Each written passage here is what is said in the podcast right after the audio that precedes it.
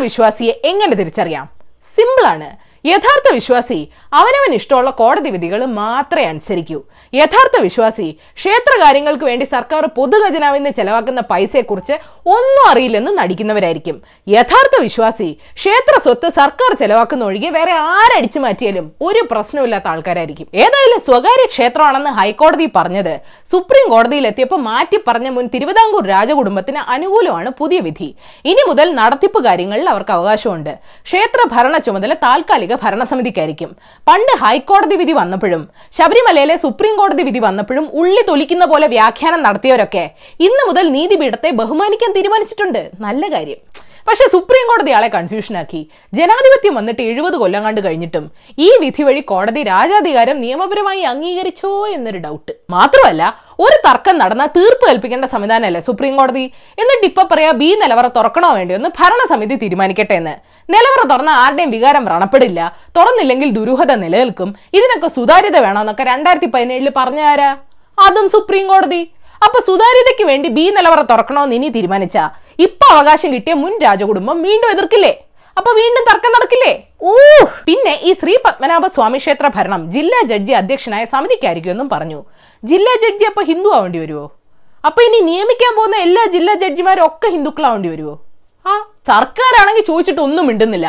എന്ത് ചോദിച്ചാലും സുപ്രീം കോടതി വിധി നടപ്പാക്കുമെന്ന് കുരുങ്ങിയ ടേപ്പ് പോലെ പറഞ്ഞുകൊണ്ടിരിക്കുന്നുണ്ട്. കഴിഞ്ഞ വട്ടം നടപ്പാക്കാൻ പോയതിന്റെ ഷോക്ക് ഇതുവരെ മാറിയിട്ടില്ല. ക്ഷേത്രത്തെ സർക്കാരിന്റെ കയ്യിൽ നിന്നും രക്ഷിച്ചു എന്നൊക്കെ യഥാർത്ഥ വിശ്വാസികളുടെ കമന്റും കണ്ടു. അല്ല രമണ നിധി കണ്ടേ പിന്നെ ക്ഷേത്രത്തിന്റെ സുരക്ഷയ്ക്ക് കാശ് ചെലവാക്കിയതും പോലീസിനെ നിർത്തിയതും ഒക്കെ സർക്കാരല്ലേ? ആരും എന്ത് സുപ്രീം കോടതി നിയോഗിച്ച അമിക്കസ് ക്യൂറി റിപ്പോർട്ടിനെ പറ്റി ഒന്നും മിണ്ടാത്തെ? നിലവറയിൽ നിന്ന് എട്ട് വജ്രങ്ങൾ കാണാനില്ല. ഇരുന്നൂറ്റി അറുപത്തി ആറ് കിലോ സ്വർണം നഷ്ടപ്പെട്ടു എന്ന് ഗോപാൽ സുബ്രഹ്മണ്യം പറഞ്ഞപ്പോ ഏകദേശം നൂറ്റി എൺപത്തി ആറ് കോടി രൂപയുടെ എഴുന്നൂറ്റി അറുപത്തൊമ്പത് സ്വർണക്കുടങ്ങളും പതിനാല് ലക്ഷം രൂപയുടെ മുപ്പത്തഞ്ച് കിലോ വെള്ളിക്കട്ടയും കാണാതായി. മുമ്പ് ഏഴ് തവണ ബി നിലവറ തുറന്നിരുന്നു എന്നൊക്കെയല്ലേ മുൻ സി എൻ ഡി ജി കൂടിയായ വിനോദ് റായ് സുപ്രീം കോടതിയോട് പറഞ്ഞത്? ഇതൊക്കെ ആരെടുത്തു? സ്വത്തൊക്കെ എങ്ങോട്ട് പോയി? ഇതൊക്കെ ആരന്വേഷിക്കും അമ്പലത്തിലെ സാമ്പത്തിക ക്രമക്കേട് കൊണ്ടല്ലേ ഈ കേസ് തുടങ്ങിയത് തന്നെ? ഐഡിയ. എത്രയും പ്രിയപ്പെട്ട എന്നെയെ അറിയാൻ സ്വപ്നയും സന്ദീപും കുറുമ്പൊന്നും കാണിക്കുന്നില്ലെന്ന് വിശ്വസിക്കുന്നു. സ്വർണക്കടത്ത് അന്വേഷിക്കുന്ന സ്ഥിതിക്ക് ദൈവത്തിന്റെ സ്വത്തടിച്ചു മാറ്റിയ കേസോട് അങ്ങോട്ട് തരട്ടെ? അന്വേഷിക്കാവോ? സഹകരിച്ചാൽ യഥാർത്ഥ വിശ്വാസികളല്ലാത്തവരുടെ സ്നേഹവും പത്മനാഭ സ്വാമിയുടെ അനുഗ്രഹവും കിട്ടും. എത്രയും പെട്ടെന്ന് തന്നെ ഒരു മറുപടി തരുമെന്ന് പ്രതീക്ഷിക്കുന്നു. എന്ന് രാജരക്തം ഇല്ലാത്തൊരു പത്മനാഭദാസി. ഏതായാലും നിങ്ങൾ ഇന്നറിയേണ്ട പത്ത് വിശേഷങ്ങൾ ഇതാണ്. നമ്പർ വൺ കേരളത്തിൽ നിന്ന് നാനൂറ്റി നാൽപ്പത്തി ഒമ്പത് കോവിഡ് കേസുകൾ റിപ്പോർട്ട് ചെയ്തു. ആകെ മരിച്ചവരുടെ എണ്ണം മുപ്പത്തിരണ്ടായി.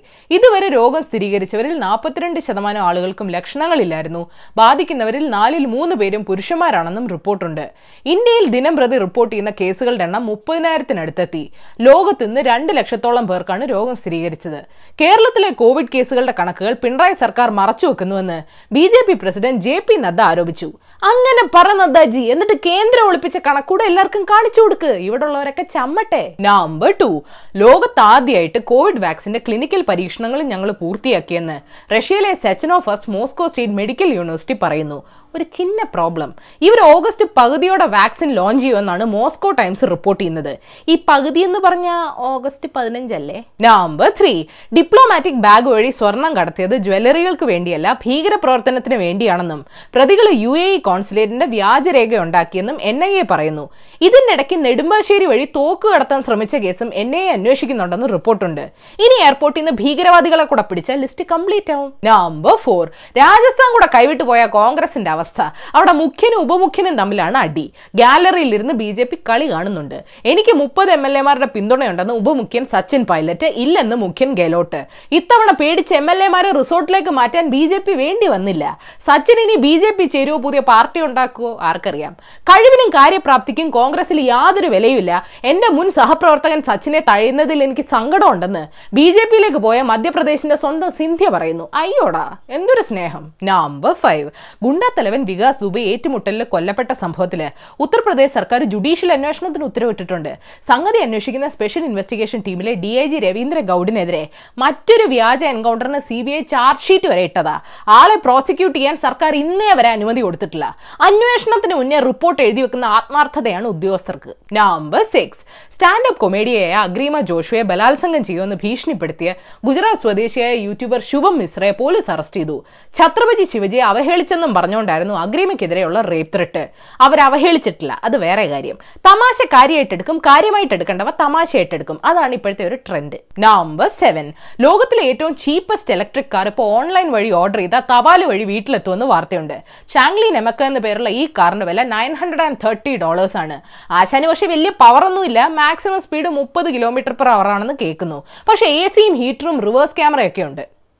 ഓ ആശാൻ ചൈനീസ് ആണ് അത് ഞാൻ പറയാൻ വിട്ടു. അപ്പൊ ഈ വാർത്ത തന്നെ അങ്ങ് ബോയ്ക്കോട്ട് ചെയ്തരെ. നമ്പർ എയ്റ്റ് മുപ്പത് വർഷത്തെ ഇസ്ലാമിക ഭരണത്തിന് ശേഷം ഞങ്ങൾ പഴയ നിയമങ്ങൾ മാറ്റാൻ പോവാണെന്ന് സുഡാൻ പറയുന്നു. മുസ്ലിങ്ങൾ അല്ലാത്തവർക്ക് മദ്യം കഴിക്കാനും പുരുഷന്റെ അനുമതിയില്ലാതെ സ്ത്രീകൾക്ക് കുട്ടികളോടൊപ്പം യാത്ര ചെയ്യാനും ഇനി അനുവാദം ഉണ്ടാവും. ഫീമെയിൽ ജനറ്റൽ മ്യൂട്ടിലേഷനും നിരോധിച്ചിട്ടുണ്ട്. ഇതാണോ പുരോഗമനം? ഇതൊക്കെ ബേസിക് മനുഷ്യാവകാശമാണ് മിസ്റ്റർ. Number nine. അടുത്ത പുരോഗമന കഥ അങ്ങ് തുർക്കി എന്നാണ് മ്യൂസിയം വരുന്ന തുർക്കിയിലെ ഹാഗിയ സോഫിയ വീണ്ടും മുസ്ലിം പള്ളിയാക്കാൻ പ്രസിഡന്റ് എർദോവാന്റെ തീരുമാനത്തിനെതിരെ പോപ്പും തുർക്കിക്കാരനായ പ്രശസ്ത എഴുത്തുകാരൻ ഒർഹാൻ പാമുക്കും രംഗത്തെത്തി.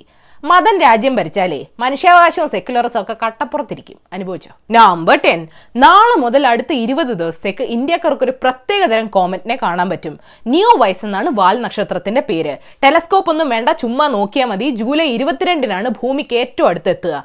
കാണാൻ മറക്കേണ്ട ആശാൻ ഇനി ഏഴായിരം വർഷം കഴിഞ്ഞേ വരൂ. അവകാശികളില്ലാത്ത ബോണസ് ന്യൂസ് ആകെ മൊത്തം ഇൻവെസ്റ്റ്മെന്റിന്റെ പെരുമഴക്കാലമാണ്. ക്വാക്കോം കമ്പനി എഴുന്നൂറ്റി മുപ്പത് കോടി രൂപ ജിയോയിൽ നിക്ഷേപിച്ചു.